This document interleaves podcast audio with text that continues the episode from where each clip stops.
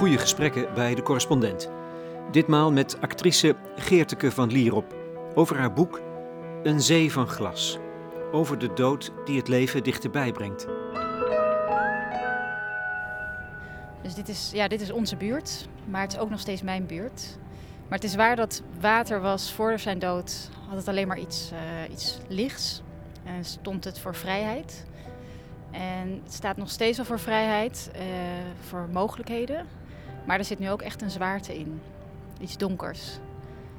We zitten op het terras van Hotel Jakarta in Amsterdam. Dit is haar plek. Dit is hun buurt. Sterker nog, we zitten ook echt aan de geluksbrug, die ik ook beschrijf in een zee van gas.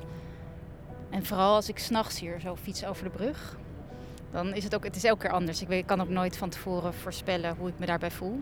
Maar het is wel dubbel. En dat blijft het ook. Het is een zonnige dag in de herfst. Hebben uitzicht op het water.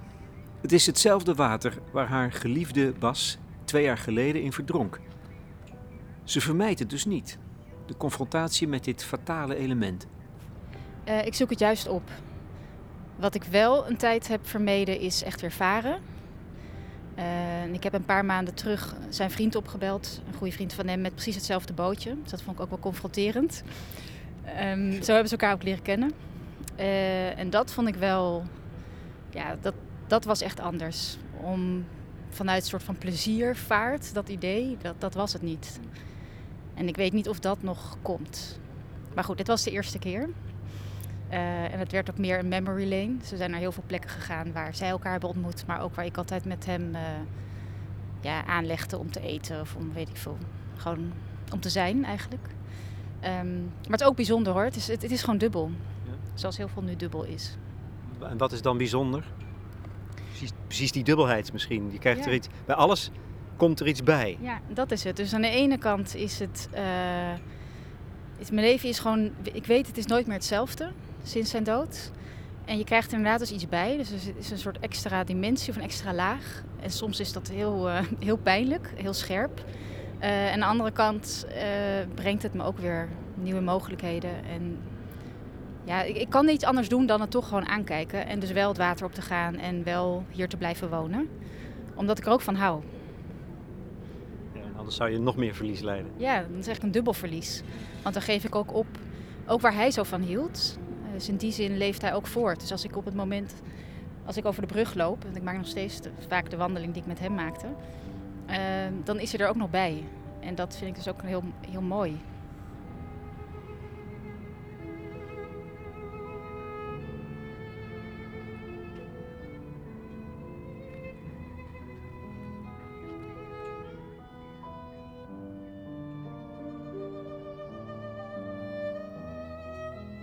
Geertke van Lierop schreef een boek over het rouwproces. Een zee van glas. Over de dood die het leven dichterbij brengt voor Bas. Een klein monument in taal voor haar geliefde. Wat treft en wat ik erg mooi vind, is de spaarzaamheid van de taal. Geen woord te veel. Het zijn onemotionele aantekeningen die beschrijven wat er gebeurt, afgewisseld met flarde poëzie. Dit is dus rouw. Woorden zoeken. Een taal vinden. Nou, ik geloof wel dat uh, een vorm aan je verdriet geven, dat dat uh, iets is wat ook in ons zit. Dat, dat we die behoefte hebben. Uh, het wordt vaak gezegd uit verdriet geboren. Ik had een ontzettende hunkering naar er iets mee doen. Alleen wist ik gewoon nog niet in welke vorm ik het kon gieten. En had ik ook niet verwacht dat ik er überhaupt woorden aan kon geven. Al nog steeds heb ik het idee dat ik het niet kan vatten in woorden. Dus het is, ik heb gewoon een poging gedaan. Ik heb echt gezocht naar, naar woorden. Ik heb ze ook echt afgewogen, daarom zijn ook weinig woorden. Zo min mogelijk eigenlijk. Ik heb vooral geschrapt, tot de essentie voor mij overblijft. Um, maar ook om het beste woord te zoeken. En dat is misschien niet altijd het mooiste woord, uh, maar wel voor mij het juiste woord. En daarom heb ik ook gekozen voor een tussenvorm. Dus je ziet aan de ene kant hele ja, kale fragmenten eigenlijk. Die zijn vrij uh, sober. En daarnaast heb ik in eigenlijk zoekende zinnen zijn dat voor mij. Iets poëtischer. Het zijn geen gedichten, maar het is eigenlijk een soort tussenvorm om. Ja, dat is echt de taal van mijn hart. Dus eigenlijk heeft dat het kale nodig. Of ze hebben elkaar nodig. Zeker. Ja, ja dat, dat is wat mij ook zo aanspreekt. Het, het gaat in de richting van poëzie, maar je hebt wel het gevoel dat er geen woord verkeerd staat, maar ook niet mag staan. Dat het echt gaat om het zuivere woord. Ja, ja het is, eh, ik heb ben ehm, tijdens dit proces, want het is, ik ben er, uh, ik heb het relatief snel geschreven, maar juist het schappen dat kostte de tijd. En um, als ik heel eerlijk ben, als ik meer tijd had gekregen, dan had, was er, weet ik niet wat er was overgebleven. Niks, niks misschien wel. Misschien alleen de kunstwerken. Omdat die kunstwerken zeggen eigenlijk wat ik probeer te zeggen. En dat, dat was voor mij een openbaring. Ik, ik hield altijd van kunst. Ik ging heel graag naar musea. Um, maar nu werd het echt een, een enorme honger, een soort uh, drang. Ik was echt verslaafd. Ik moest elke dag me echt omringen met kunst. Um, en dat, ik denk omdat kunst dus iets kan uitdrukken wat ik niet in woorden kan vatten. En muziek kan dat trouwens ook. Maar ik speel geen instrument. Of ik, ik heb het geprobeerd. Ik heb wel hoorn en piano gespeeld. Maar, um, en poëzie zijn natuurlijk meerdere vormen waarin je, denk ik, ja, je ideeën je over de dood, over verdriet, over verlies um, kan vertalen. En dit is dan dit is de vorm die dichtst bij mij komt. Maar kunst kan dat vele malen beter die kunstwerken wil ik nog terugkomen. Um, hij heet Bas. Jullie kennen elkaar een jaar. Mm. Fotograaf. En jullie waren echt een gelukkige match. Ik denk dat we allebei, dat dan komen we weer terug op het water, dat we allebei van die vrijheid houden en van ruimte.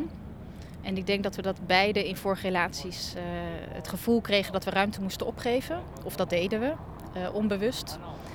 En ik kon bij hem dus volledig mezelf zijn en hij ook. En we lieten elkaar, maar we waren ook echt een team. En we, ja, het was echt mijn maatje. En, en ik vond hem heel wijs. Dat vind, dat, dat vind ik ook heel fijn, dat ik me aan iemand kan optrekken. Uh, en hij vond mij weer wijs op... Nou goed, we waren eigenwijs, laten we het zo zeggen. Allebei heel eigenwijs. En wijsheid? Wat, is, wat voor wijsheid is dat dan? hij was, hij is wat, uh, was wat rauwer. Um, heeft ook gewoon, komt uit een andere, ja, heeft gewoon andere ervaringen die je gewoon meeneemt. Dus je hebt gewoon je eigen levensverhaal natuurlijk. En wat hem, hij kende verdriet al, echt diep verdriet. Ik kende ook verdriet, maar dat is echt verlies van uh, dierbaren. En dat heeft hem ook, uh, ja, dat is een van de redenen geweest waarom hij bijvoorbeeld een bootje heeft gekocht en niet meer zeven dagen in de week aan het fotograferen was. Maar zodra het kon, zat hij op het water om om gewoon die stilte op te zoeken. En dat leerde hij mij, want ik was ook zeven dagen per week aan het werk. Uh, Met een druk hoofd? Heel druk hoofd. Uh, nou moet ik zeggen dat dat nog steeds wel zo is. dus het is ook niet dat, dit, ja. dat zijn dood mij, dat ik een compleet nieuw mens ben geworden. Soms vind ik het wel jammer. Totale sereniteit waar je nu in leeft? Nee. Totaal niet, maar ik versta hem wel beter. Dus ik zoek nu wel die momenten bewust op. En als ik het niet doe, dan hoor ik hem eigenlijk dat fluisteren. Ja. Uh, en dat vind ik wel bijzonder dat hij in die zin gewoon er nog is. En dan veel meer, ja, natuurlijk in mijn herinnering, maar ook echt als uh, kompas. Ja, het zijn, het zijn de details die raken. Wat ik heel erg mooi vind, veel betekenend vind, is hij is fotograaf. Jij actrice. Maar hij keek naar jou. Je hebt het gevoel dat je voor het eerst gezien werd. Ja. Dat is, dat is bijzonder, want je wordt voortdurend bekeken juist. Ja. ja, en toch had ik het idee dat hij dus alle, alle filters gingen weg. Dus hij, uh, hij zag mij echt. En dat was al vanaf het allereerste moment. Waardoor ik ook, dat is eigenlijk ontwapenend op een bepaalde manier, hoe hij vol overgave van mij probeerde te fotograferen. Wat redelijk moeilijk is. Um, nou ja, goed, hij vond, hij, ik had een soort een veel te grote blouse aan. Hij vond een soort positiejurk. Dus hij snoerde me in met duct tape van achter. En ik heb een hangoog als ik moe ben. Nou, ik was toen chronisch moe. Uh, dat was vooral zijn uitdaging. Om dat uh, met twee pupillen mij op de foto te krijgen. Um, maar er ontstond daardoor een soort uh, of een dynamiek die ik niet kende. Dus ik was niet voor hem een, een, een plaatje of een, uh, iemand die hij op de foto moest zetten. Maar hij keek echt naar wie ben jij. En ik ga zorgen dat ik jou op, op die foto krijg. Dat jij het gewoon bent. En dat is hij blijven doen. Ja. Maar dat is dus liefde. Dat je in de blik van de ander wordt wie je bent. Ja, ja en dat is denk ik uh, wat ik voor het eerst heb ervaren door met hem te zijn.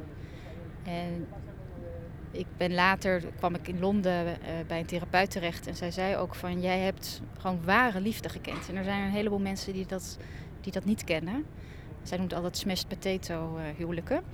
Ehm, en dat, dat gaf mij dan ook weer een bepaalde troost. Van ik heb het in ieder geval ervaren.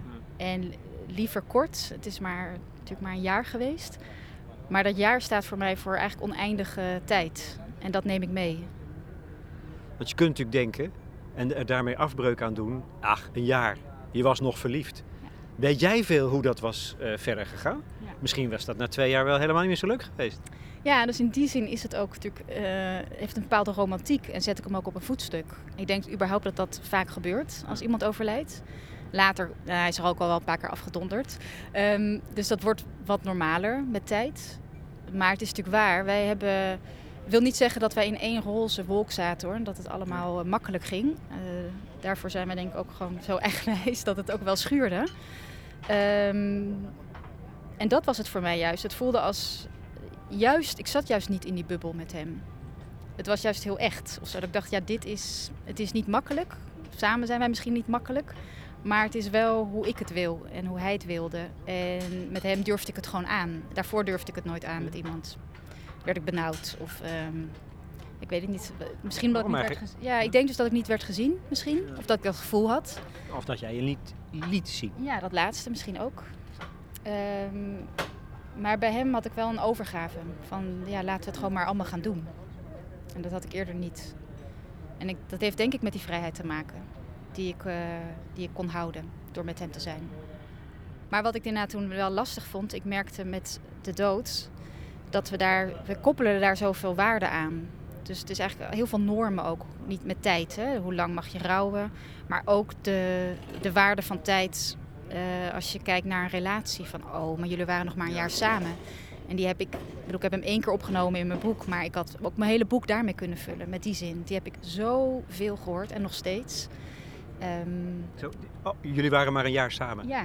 Oh, met letterlijk dat oh, maar jullie waren maar een jaar samen. Ja, dus zo uh, erg kan het niet ja, zijn, toch? Jullie waren niet getrouwd. Ja, dat ook. um, je was maar zo, je, gewoon een vriendinnetje. Dus je krijgt allemaal, ja, er worden veel labels geplakt op, uh, op op tijd. En dat vond ik toen heel pijnlijk. Um, en tegelijkertijd is dat wat, dus wat we doen. En het fascineert me ook, want tijd heeft ook een andere betekenis gekregen door de dood. Dus ik ben ook, ja, als een, ja, heel obsessief was ik ook met tijd bezig. Nu iets minder, op een andere manier. Maar tijd krijgt een enorme lading. Zowel negatief als positief. En dan uh, bel je en hij neemt niet op op een avond nadat jullie ongeveer een jaar bij elkaar zijn. En hij neemt altijd op, zo begint het letterlijk. Wat is er eigenlijk gebeurd? En dat zijn dus een van de, de raadsels van het leven wat ik uh, nooit zal weten. Uh, voor iemand als ik, of misschien al voor, ja. voor ons allemaal hoor. Wij willen altijd die controle hebben. Uh, dat vond ik in het begin heel moeilijk om daarmee te leven, want ik zou dat nooit precies weten. Kijk, een aantal dingen weet ik. Ik weet dat zijn telefoon nog op de boot lag, dat hij dus niet opnam. Uh, dat ik dat heel raar vond. Hij was gaan varen, je had ja. s ochtends afscheid genomen? Ja, we hadden afscheid genomen. We hebben smiddags ook nog gebeld. Uh, over iets heel triviaals. Dus de laatste woorden waren, waren ja, mijn uh, computer crashte, zeg maar. Dat is zo onromantisch was het laatste. Het laatste contact. Uh, hij heeft ook nog wel berichtjes gestuurd eh, vanaf het water. En ik was bij vrienden en ik had juist mijn telefoon weggelegd. Expres, om niet uh, afgeleid te worden. Later denk je alleen maar, oh, had ik maar, had ik maar. Ja. Um, dus het enige wat ik weet is dat ongeveer door... Ik kon natuurlijk wel later zien wanneer hij de berichtjes nog of die, die hij had geopend. Dus ik wist dat hij, nou ja, tot ongeveer wanneer het is gebeurd. Maar ook dat zou ik niet precies weten. En zijn boot is gevonden um, ja, zonder hem. En de boot liep stationair. Dus, en ook bij een uh, steiger. Dus hij heeft hoogstwaarschijnlijk proberen aan te meren. En, um, en dat is niet gelukt. En hij had een grote wond. Dus hij is uh, gevallen. Waarschijnlijk heel ongelukkig terechtgekomen. En, um, ja, en verdronken. Zeker weten zou je het niet. Nooit. Hoe moeilijk is dat? Ja, nu niet meer zo moeilijk. En dat is misschien ook de kracht van verhalen. Ik heb er een verhaal van gemaakt waar ik mee kan leven. En dat verhaal is dat, die, uh, dat het pijnloos was. Dat hoop ik. Uh, want dat vond ik een heel moeilijk beeld. Dat hij bijna twee dagen alleen in dat water heeft gelegen. Vooral die alleenheid. Ehm, maar het stelt me gerust dat hij misschien gewoon meteen tegen iets aan is geklakt en dat hij daardoor eh, meteen bewusteloos is geraakt. Ehm, ja, en dat hij in het dat is weer de paradox, maar dat hij dus in het water, zijn lust en zijn leven, dat dat ook is waar hij uh, uiteindelijk zijn laatste adem heeft uitgeblazen. Dat is gewoon iets heel uh, onwerkelijks en daarin zit op een bepaalde manier voor mij ook een schoonheid waar ik dan het liefst naar kijk. Want dan, dat, dat is eigenlijk een beeld. We hebben het straks nog over kunst die mm-hmm. kan helpen, vormgeven, troosten van dat. Maar dit is ook al een beeld eigenlijk. Dat hij, dat hij in, in zijn element van het water, dat hij daar zijn, zijn, zijn graf vindt. Ja, voor mij is hij dus nu ook het water. Dus, ik, dus als jij kijkt, als jij, uh, toen jij vroeg van ja, juist hier, hier zitten, hè, en ik ben ook blijven wonen, waar ik natuurlijk altijd met hem was. Um, het is voor mij ook, het, het is Bas.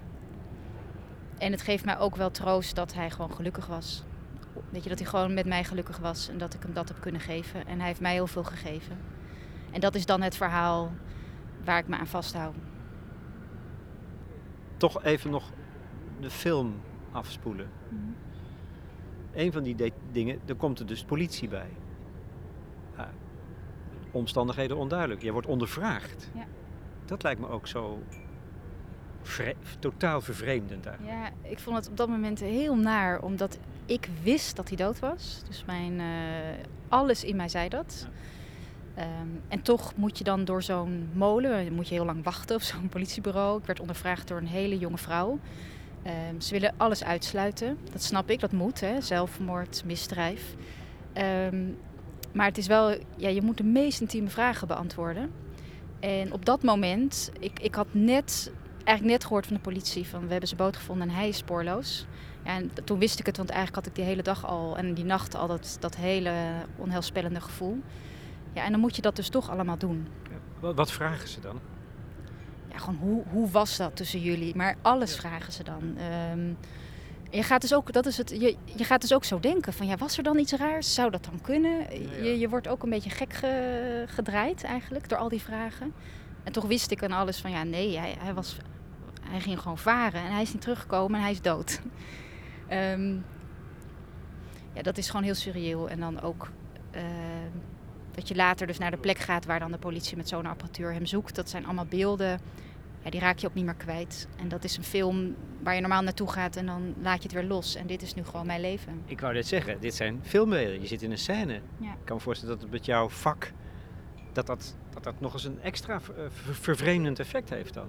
Ja, ik weet wel dat ik op het moment dat ik daar uh, wanhopig liep, uh, eigenlijk te volgen. Ik, uh, ik, wilde op de, ja, echt op de voet volgen wat de politie deed.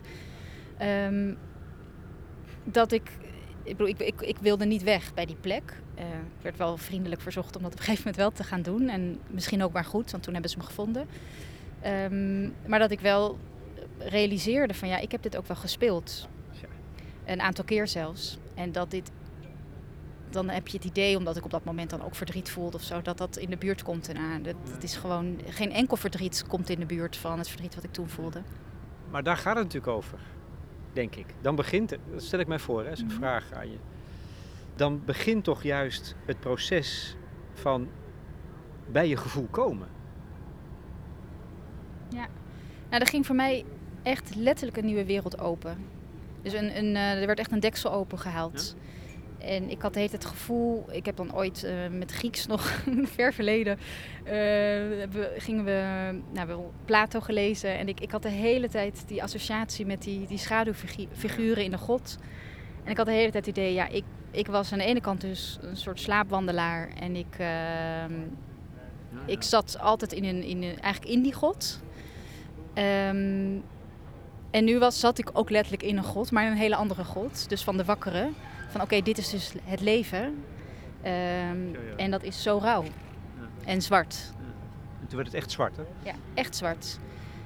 Um, ja, echt pikkenzwart. Echt dat uh, pikzwart. Uh, geen licht, ik zag ook geen hoop.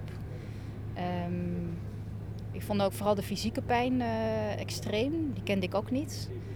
En dat, er was ook geen, geen moment, geen seconde dat dat weg was. Dus ik voelde constant bijvoorbeeld mijn ademhaling. Nou, die, die voel ik nu niet.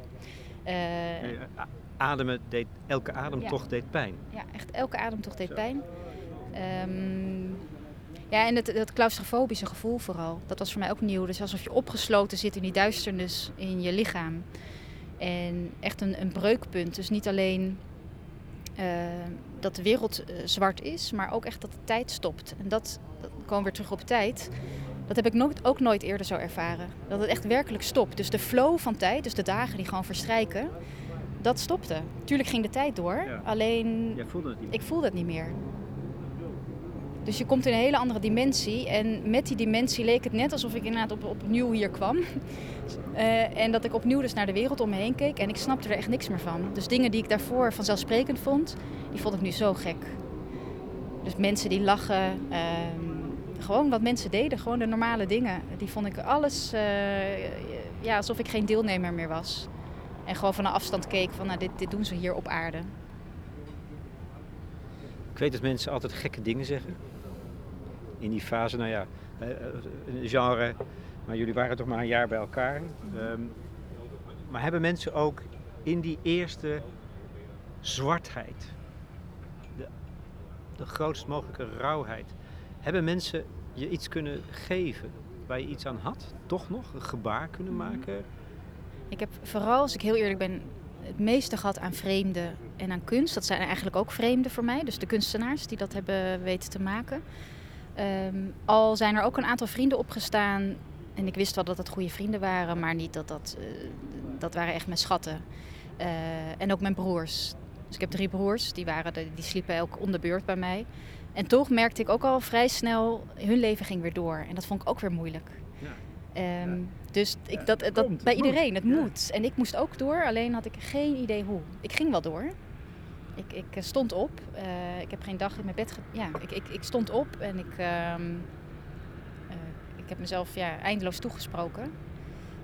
Alleen voelde het dus niet zo dat ik doorging.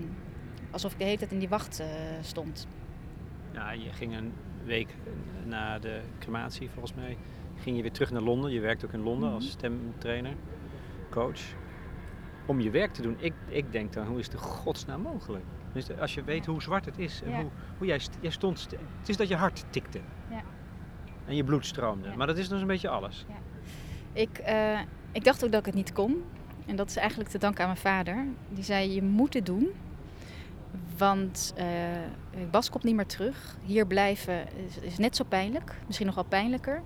Want dat idee om hier te blijven in het huis. Ik, ik zat op dat moment ook, toen ik die beslissing maakte, tussen zo'n zee aan bloemen. Met de meest, ja, echt grafboeketten. Eh, goed bedoeld. Maar dat je gewoon, dat het soms zo overweldigend is. Zo echt dus. En er werden constant weer bloemen gebracht. En dan hoopte ik dat Bas het was. Want je zit in de begintijd ook nog op een gekke manier, realiseert je het ook nog niet helemaal. En dat constant, ik kreeg constant van die klapjes. Van het is echt, nou klapjes is, is heel eh, zacht uitgedrukt. Dat was zo scherp dat ik dacht, ja, hier blijven is ook geen optie. Dus ik wist eigenlijk niet wat. Ik wist eigenlijk gewoon niet wat te doen. Ik wilde gewoon hier niet zijn, maar dat was ook geen optie. Dus ik wilde bij Bas zijn, maar ik dacht, ja, ik ga niet nu ook het water in. Al was die verleiding ook groot, moet Ik kan het zeggen, dus het ligt natuurlijk voor de hand. Hè? Als het zo zwart is, water, Mhm. Stel me hiervoor, s'avonds laat, Mhm. als jij dan toch alleen was. Hoe, hoe groot is de aantrekkingskracht van, van het zwarte water dan geweest? Ehm, nou, niet in die zin dat ik erin wilde. Nou, ik wilde het wel met mijn- hart. Ik wilde bij hem zijn, maar ik wilde niet dood. Dus ik wilde, ja, dat klinkt heel ehm, tegenstrijdig misschien, maar ik wilde aan de ene kant dood om bij hem te zijn. Maar ik heb niet serieus eh, overwogen om er echt een einde aan te maken, geen seconde.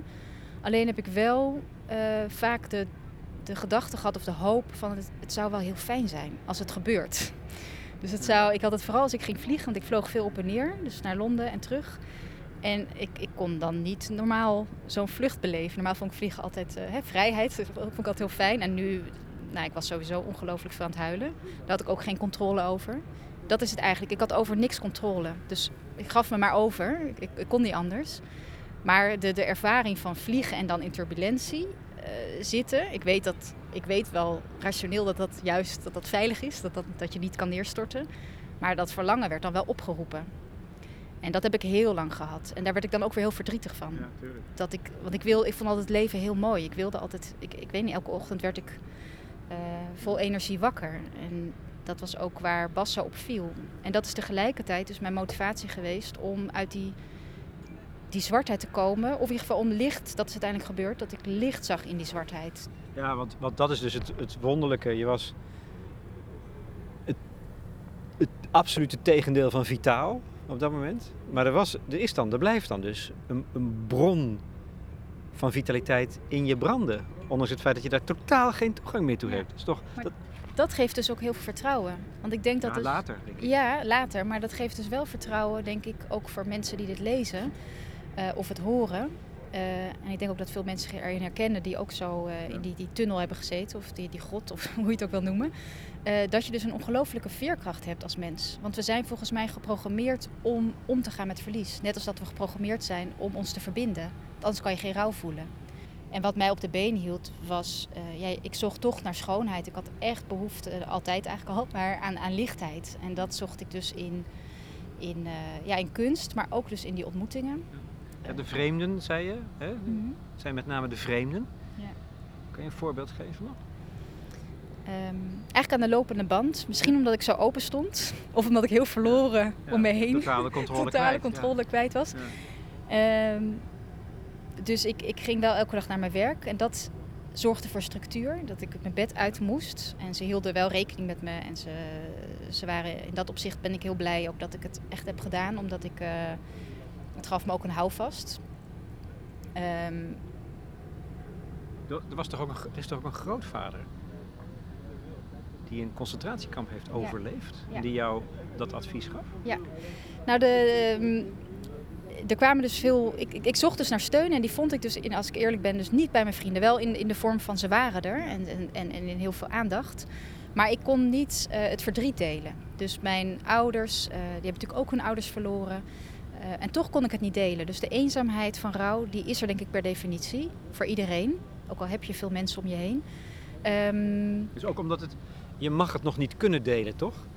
Ik denk dat dat ook een rol speelt. Als jij het kan delen, dan maak je het al kleiner, denk ik. Ja, misschien. Maar ook, het, het, het was, eh, dat weet ik niet. Het is meer dat het, dat het zo overweldigend was. eh, dat ik niet de ruimte had eigenlijk ook om mensen te bellen. Om, om, ehm, ehm, ja, ik denk vooral dat het daarmee te maken heeft. Het, het slokt je echt op. Het is een soort, het echt een obsessie eigenlijk. Het zit constant, eh, het zit in je lichaam, het zit in je hoofd. ehm. en wat mij dus hielp, dacht ik, ja, ik dacht terug aan mijn, aan mijn grootvader. En ik heb hem toen opgezocht toen hij in het hospice lag. En toen tekende hij met zo'n trillende hand tekende hij zo'n helikoptervlucht. En hij zei, ja Geerteke, ik, ik, ik bekende dat ik was gestopt met hoorn. En hij was heel muzikaal, eh, met hoorn spelen. En ook dat ik was met, tijdens mijn studie, dat het eigenlijk wel, dat ik twijfelde. En ik had weer voor de zoveelste keer, was ik weer geswitcht. En ik dacht, en hij was altijd een man die heel erg gericht was op, op, op, eh, ja, presteren eigenlijk in die zin. En hij zei, Geerteke, dat maakt allemaal niet uit. Dus echt vlak voordat hij, eh, voordat hij stierf, eh, zei hij eigenlijk waar het over gaat eh, in de kern eh, in het leven. En hij zei, ja, zoals deze vlucht van deze helikopter, nou, nou, zo'n bibberend handje ging omhoog en hij tekende hele grote ja, pieken en dalen. En hij zei, dat is, dat is het leven en het gaat erom van hoe ga je om met die tegenslag? Hoe ga je om als je in, de, in dat dal zit? Eh, hoe ga je met problemen om? En ik dacht, toen dacht ik, hoe ging hij daarmee om? En dat was door te wandelen. Eh, dus dat ben ik gaan doen. Dus eigenlijk werd hij mijn kompas, net als Bas. Ehm, maar op een andere manier. En ik heb mezelf gewoon uitgeput ook. Eh, gewoon uren gewandeld. Ook om het te verdoven, denk ik, de pijn. Maar ook om eh, grip te krijgen, denk ik. Op, op, op iets, op de, de wereld die voor mij in één keer nieuw was. En om eh, ja, eigenlijk te zoeken naar antwoorden die er Ja. natuurlijk niet zijn. Maar het was een manier. het, het, het trof me heel erg. In beweging blijven. Ja. Op een of andere manier. Hoe, hoe, hoe krachtig is de, de betekenis daarvan? Nou, ik denk dat dat het enige is wat je kan doen. En door letterlijk, je kan jezelf helpen, denk ik, door letterlijk in beweging te blijven. Ja. Dus, want alles in je wil stoppen en niks in je voelt alsof je in beweging gaat. Maar je, je, je benen lopen, je voeten lopen. En eh, dan wordt het bijna een vorm van eh, meditatie. Eh, kijk, soms liep ik heel snel en dan was het meer verdoven. En soms liep ik juist eh, heel langzaam, zoals Bas het eh, graag deed. Ehm, waar hij zich altijd heel erg aan ergerde, dat ik altijd zo'n haast had. Ehm, maar daardoor ging ik meer dingen opmerken. En zo heb ik ook die mensen ontmoet. Want in één keer zag ik dan ja, mensen in het park. Dan ging ik zitten of mensen kwamen naar mij toe. En maakte dan een praatje. Nou denk ik ook wel dat meespeelde dat gewoon de Engelse taal, dat, dat er vaak van how do you do of uh, dat dat niet te letterlijke is. Uh, als ze dat vragen, maar dat nam ik wel heel letterlijk. dus ik ging soms ook, uh, ja, had ik het niet door, maar dan, dan, dan kwamen de tranen al. Dan dacht ik, ja, hoe gaat het met me? Ja. um, dus dat heb ik een paar keer gehad. Ik heb, uh, jij vroeg een voorbeeld, maar inderdaad een man bij, bij een kerk... Die, die ging zich verontschuldigen dat ze zoveel lawaai hadden gemaakt. Ze hadden daar een klein vergaderingje met... Um, een vergadering met een aantal uh, ja, wat, wat oudere mensen. waren allemaal zeker, zeker in de tachtig. En hij kwam naar me toe om zich te verontschuldigen. En uh, ja, en ik, ik dacht verontschuldigen? um, En ik zei, ik bedankte hem voor de, de plek. Want ik zei, ja, ik was verdwaald. Ik was de hele tijd verdwaald. Um, en ik vond juist zo'n rust. Ook juist hun, hun, hun mooie uh, ge, ja, gepraat, hè, dat Britse geanimeerde. Ja. ja. En toen raakte we in gesprek. En toen vertelde ik dus dat ik mijn... Uh, uh, dat Bas was overleden. En het enige wat hij deed was dat hij mijn hand pakte en me aankeek en zei van dat moet zo zwaar voor je zijn. En ik keek naar zijn ogen en ik zag alleen maar, jij hebt volgens mij al ongelooflijk veel mensen moet jij hebben verloren. En jij geeft mij nu het gevoel dat dit het aller, allerzwaarste is wat, uh, wat er is. Nou, dat, zo'n moment neem ik dan dus mee voor altijd. Maar ook op, zo'n, op dat moment uh, kreeg ik gewoon weer ja, levensvertrouwen uh, terug. Stukjes van dat licht. Ja. Dat uiteindelijk begint te schijnen, toch ja. weer te schijnen.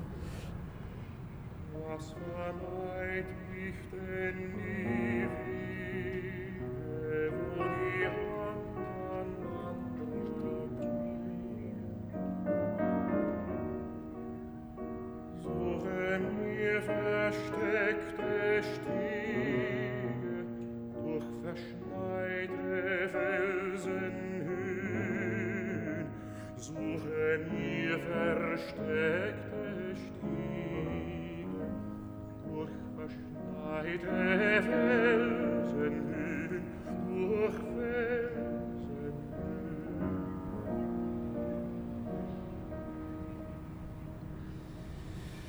En dan Schappig dat je trekt er ook in dit gesprek, Geerteke van Lierop, voortdurend naartoe, naar de kunst. Merk ik. Um, je boekje heet Een Zee van Glas en dat verwijst eigenlijk naar de ervaring van een kunstwerk. Maar het zijn er een paar.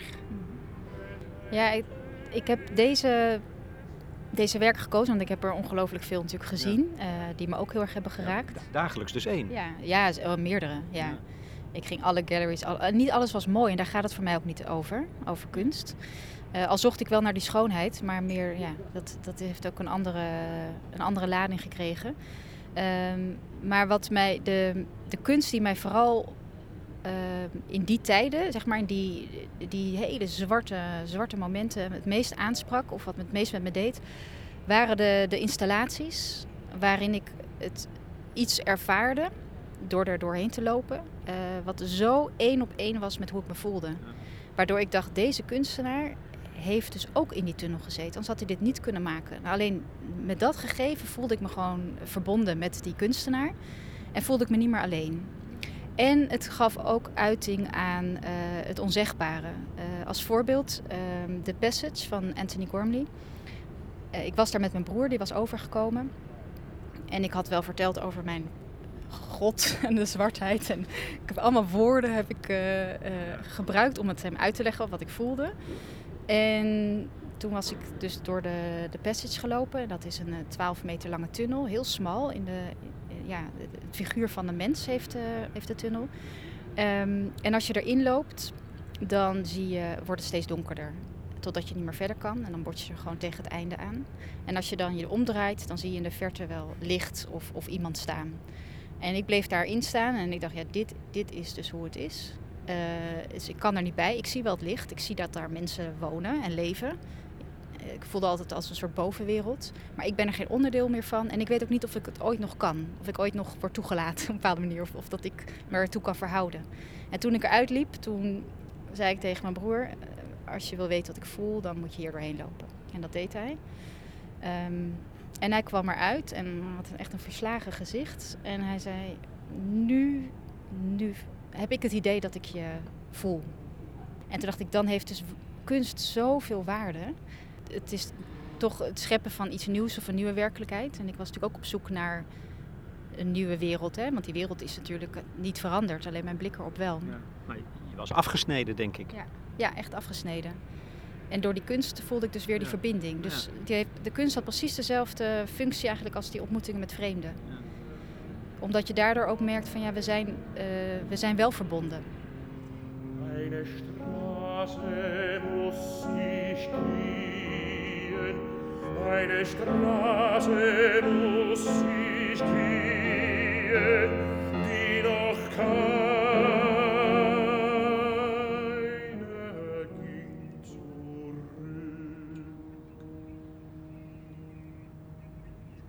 gaat door dat hele proces heen, die stadia van woede en ontkenning en uiteindelijk acceptatie. Wat ik heel mooi vind is het moment dat de therapeut zegt: Jij gaat naar een masseur en dat jij je realiseert: Ik word niet meer aangeraakt. Ja, zoiets simpels is zo ongelooflijk krachtig.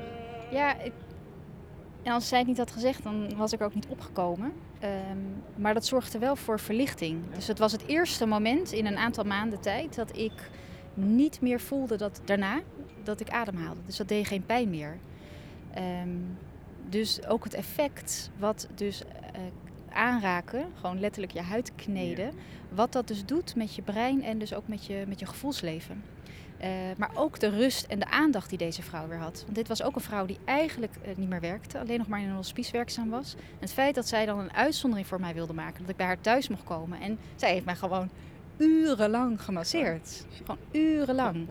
En zij was ook een van de, de meest bekende therapeuten of eh, masseurs die, die op een gegeven moment naar Engeland is gekomen en, en het daar ehm, ja, de wereld in heeft gezet. Dus het was ook een hele bijzondere vrouw. Dus ik heb ook, ik werd echt gedragen ook. Af en toe had ik het idee van, ik krijg zulke cadeautjes. Ehm, en dus zo zie ik het eigenlijk ook als een soort ketting. Dus je komt van de ene persoon, raakte ik weer in contact met een andere. En zo, zo ging dat dan door. Waardoor ik me inderdaad dus niet meer alleen voelde.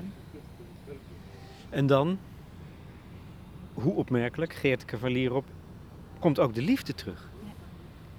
Hoe moeilijk is dat? Heel moeilijk. Het is. ehm, ik had wel verlangen om me weer te verbinden, maar ik kon me er eigenlijk ook niks meer bij voorstellen. Omdat Bas zoveel ruimte innam en nog steeds eigenlijk inneemt. En je, ik bedoel ook, volgens mij mag je niet. Je mag toch niet meer van iemand anders houden? Nee, en we zitten, als ik dan weer heb over tijd, er zijn ook allemaal. Ja, die worden misschien niet uitgesproken, maar er zijn wel allemaal regels. Ja. Je kan toch niet te snel weer verliefd worden. En ik had dat van mezelf ook niet verwacht. Hoeveel tijd staat ervoor eigenlijk? Nou, ik heb wel eens, eh, toen het gebeurde, ging ik toch eens even, ook weer eens even op onderzoek uit, wat ik graag doe. En toen was er een enquête dat mensen vonden toch dat je minimaal een jaar moest wachten. Terwijl grappig genoeg zijn, ik weet niet of dit 100% dicht is hoor, al deze eh, statistieken. Maar dat vooral eh, mannen, 90% van de mannen heeft wel binnen een jaar en al vrij snel een nieuwe relatie. Ehm, maar de me- ja, het merendeel vond het toch ongepast als je het eh, binnen een jaar je weer verbindt aan iemand. En toen dacht ik gewoon, je zou eens, je zou eens, ja, nou ja, goed, dan, dan, Ja, ehm, nou, je zou eens deze pijn elke dag moeten voelen en dan, eh, maar ook het wat opener zien. Dus eh, liefde, dus als we het weer hebben over die vrijheid en die onbegrensdheid. eh, ik geloof niet dat je maar van één persoon kan houden en dat, het, dat als hij doodgaat, dat het dan stopt. Ehm, Je portie het verbruikt. ja, en ehm, het gaat naast elkaar. Dan moet je wel iemand vinden die, dat, die, die ruimte heeft om, om die andere persoon toe te laten. Want die is er in herinnering ook nog. Ja, dat lijkt me cruciaal trouwens, hè, voor een nieuwe, een nieuwe geliefde. Ja, je moet het niet als een competitie zien. Eh, want dat ga je ook niet winnen met een dode. Die ook nog eens een keer op een Nee. voetstuk staat. Of die nooit ouder wordt. en verrimpeld. eh. Ehm, en dat is natuurlijk wel gek. Dat, dat realiseerde ik me eh, een paar dagen geleden nog. eh, want het was zijn verjaardag. En dat ik dacht, ja, hij wordt nooit ouder dan 39. Weet je, dan was hij, nu was hij 42 geworden. En, maar ik word wel ouder. Maar ik vond het een, eh, een hele mooie ervaring. Het gaf me ook weer heel veel vertrouwen in het leven. Maar ik heb ook ongelooflijk veel schuldgevoel gevoeld naar Bas toe. En dan heb ik weer ja, ook veel steun gehad, ook aan vrienden die zeiden... ja, wat had jij andersom gewild? Dus door dat soort vragen te stellen. En dan dacht ik, ja, natuurlijk een nieuwe liefde. En liever zo, snel mogelijk. toch wel. Ja. En dat hielp me wel. Maar dan nog, dat is dan ook weer met je hoofd. Ook wel met mijn hart. Maar ik, ik had Ja. heel veel. eh, ik miste ook Bas weer extra door met die andere man te zijn. Omdat hij in alles zo anders was. Aan de ene kant zocht ik dat denk ik op. Waardoor ik hem niet kon vergelijken met Bas. Eh, en aan de andere kant ehm, ja, is het ook een spiegel. Constant met de dood. Dat je de dood aankijkt. Van je krijgt nooit meer Bas. Het zal nooit meer zo zijn als met Bas. En dat, nou, die liefde is inmiddels over, maar het heeft wel. ehm, Maar omdat het te complex was, denk je? Ehm, nee, ik denk niet zozeer door de dood van Bas, maar wel doordat ik heb ervaren hoe het kan zijn. En dat ik, dat is dus een van de dingen die, die de dood mij vergeven is. Dat ik tijd is zo waardevol geworden. Dat ik nu sneller en beter voel van is dit, is dit juist voor mij? Word ik hier, eh, voel ik inderdaad de vrijheid eh, die ik nodig heb? En als dan toch het antwoord nee is, want ik hield wel van deze man. eh, ja, dan kan ik het niet. Dan kan ik me niet meer zo verbinden. Nou, het is, voor mij is net als rouw is liefde. De dood is in een zekere zin ook de liefde. Dus als jij je verbindt aan iemand, dan ga je die persoon verliezen, vroeg of laat. Of de ander jou. Eh, dus dat is gewoon de consequentie van als je je hecht. En als je leeft, ja, verlies je. En als je leeft, heb je lief. Dus het is eigenlijk allemaal met elkaar verbonden. En dat is zo gek dat wij de dood heel erg wegstoppen en niet aankijken. Terwijl Seneca altijd zei, kijk de dood elke dag aan. En ik denk dat dat heel goed is om hem wel aan te kijken. Ik kijk hem nu noodgedwongen aan door het verlies van Bas. Maar op een hele fijne manier. Het is, een, eh, het, het is eigenlijk een... ehm, ja, in die zin een... Ik weet niet of kompas het juiste woord is. Maar het, het houdt me wel eh, bij de les. Ja. Nou ja, je, je zei, er begon een nieuwe wereld. Een totaal ander eh, leven. Toen was dat het meest negatieve wat je kunt voorstellen. Maar inmiddels heeft dat alle, alle kleur weer gekregen. Maar is het nog steeds, denk ik, een, een totaal nieuw leven wat jij leidt? Ja. Het is nog steeds nieuw en ik heb ook het idee dat het een, een continu eh, een soort aanpassingsproces is, of transformatieproces. Ik weet ook dat ik nooit meer terug kan naar dat andere leven. En het is misschien niet voor iedereen eh, te zien. Eh, alleen voelt het voor mij wel wezenlijk hoe ik de dingen ervaar en beleef, de keuzes die ik maak. ehm, ja, hoe ik tijd beleef, want ik beleefde voor zijn dood de tijd lineair. En dat, nu heb ik heel vaak van die, dat het circulair eigenlijk is. En dat, ik, dat komt ook wel door de ervaringen die ik met kunst heb bijvoorbeeld. Dan tap ik eigenlijk weer in die tijd, die soort tussentijd. Ehm, maar die momenten heb ik steeds vaker als ik eh, dagdroom of, eh, of, of juist heel erg geconcentreerd aan het werk ben. Ehm, en dat, die beleving vind ik heel interessant, want daarin zitten ook, ja, voor mij zit, schuilt daar nog, ik denk dat het dus door- doorgaat, dat proces, schuilen daar weer nieuwe lagen in. Ja. Het, en dat is die paradox weer. Hij is mijn katalysator geweest, eh, eh, ook toen hij nog leefde, om anders te leven. Eh, ik bedoel, ik heb ware liefde door hem leren kennen. Zijn dood heeft juist mijn, eh, mijn blik voor goed veranderd. Ehm, maar het is, ik had hem wel, als ik mag kiezen, dan had ik hem zo graag hier gehad. Eh, al was het maar voor één seconde dat ik afscheid van hem had kunnen nemen. Alleen dat al, daar zou ik alles nu voor opgeven. Het is onmiskenbaar zo dat je iets teruggegeven hebt met dit boek. Ja, ik vind het een ontroerend, een ontroerend mooi document. Dus uh, dankjewel. Ook nu, ook voor nu trouwens. Ja, dankjewel dat ik uh, dit mag delen.